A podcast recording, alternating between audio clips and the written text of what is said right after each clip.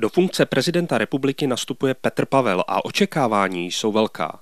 Miloš Zeman odchází jako mimořádně nepopulární hlava státu, která výrazně zdevastovala pověst prezidentského úřadu.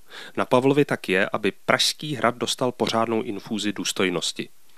Jak na to? Mnohé si jistě musí Pavel odpracovat sám, ať už to bude výrazně menší vstupování do denní politiky, než to dělal jeho předchůdce, příkladná reprezentace republiky v zahraničí a především respektování ústavních pravidel a zvyklostí.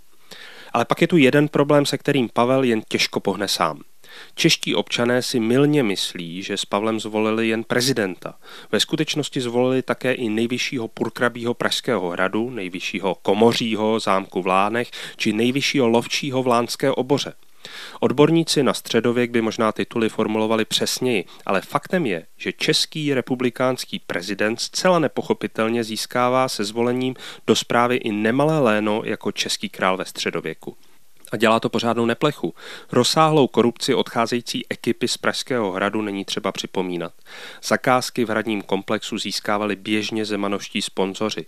Korupce v Lánech vygradovala až do pravomocného odsouzení šéfa tamní zprávy Miloše Baláka a jeho následné bezprecedentní omilostnění Zemanem.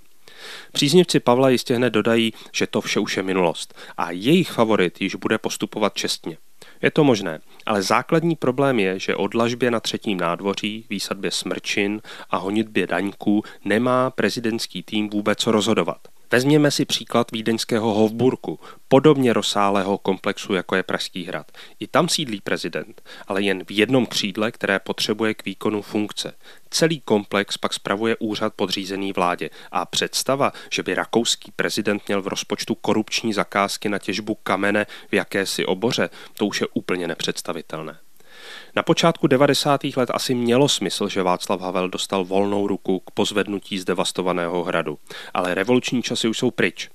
Petr Pavel nemá co vybírat architekty, kteří jeho jménem tisknou novou podobu hradu. U člověka odchovaného kasárnami navíc možná ani nechceme vědět, co má za vkus. A už vůbec nemá co řešit jeleny či kůrovce v Lánské oboře.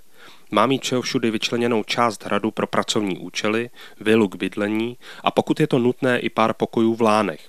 A to je vše. Rozpočet kanceláře Pražského hradu se nyní pohybuje v nesmyslné výši kolem 400 milionů korun, byť jen menšina peněz jde na výkon samotné prezidentské funkce. Tým kolem hlavy státu stojí něco přes 100 milionů a určitě by šlo částku srazit i pod tuto hranici. O všech dalších financích by prezident a jeho úředníci neměli co rozhodovat. Ty má spravovat vláda a jí podřízené úřady. O rozvoj Pražského hradu se má starat Národní památkový úřad, stejně jako se stará o další české hrady v majetku státu. O Lánskou oboru se mají starat lesy České republiky a spravovat ji v zájmu občanů, nikoli v pár prezidentských úředníků, co si tam chtějí zastřílet vysokou.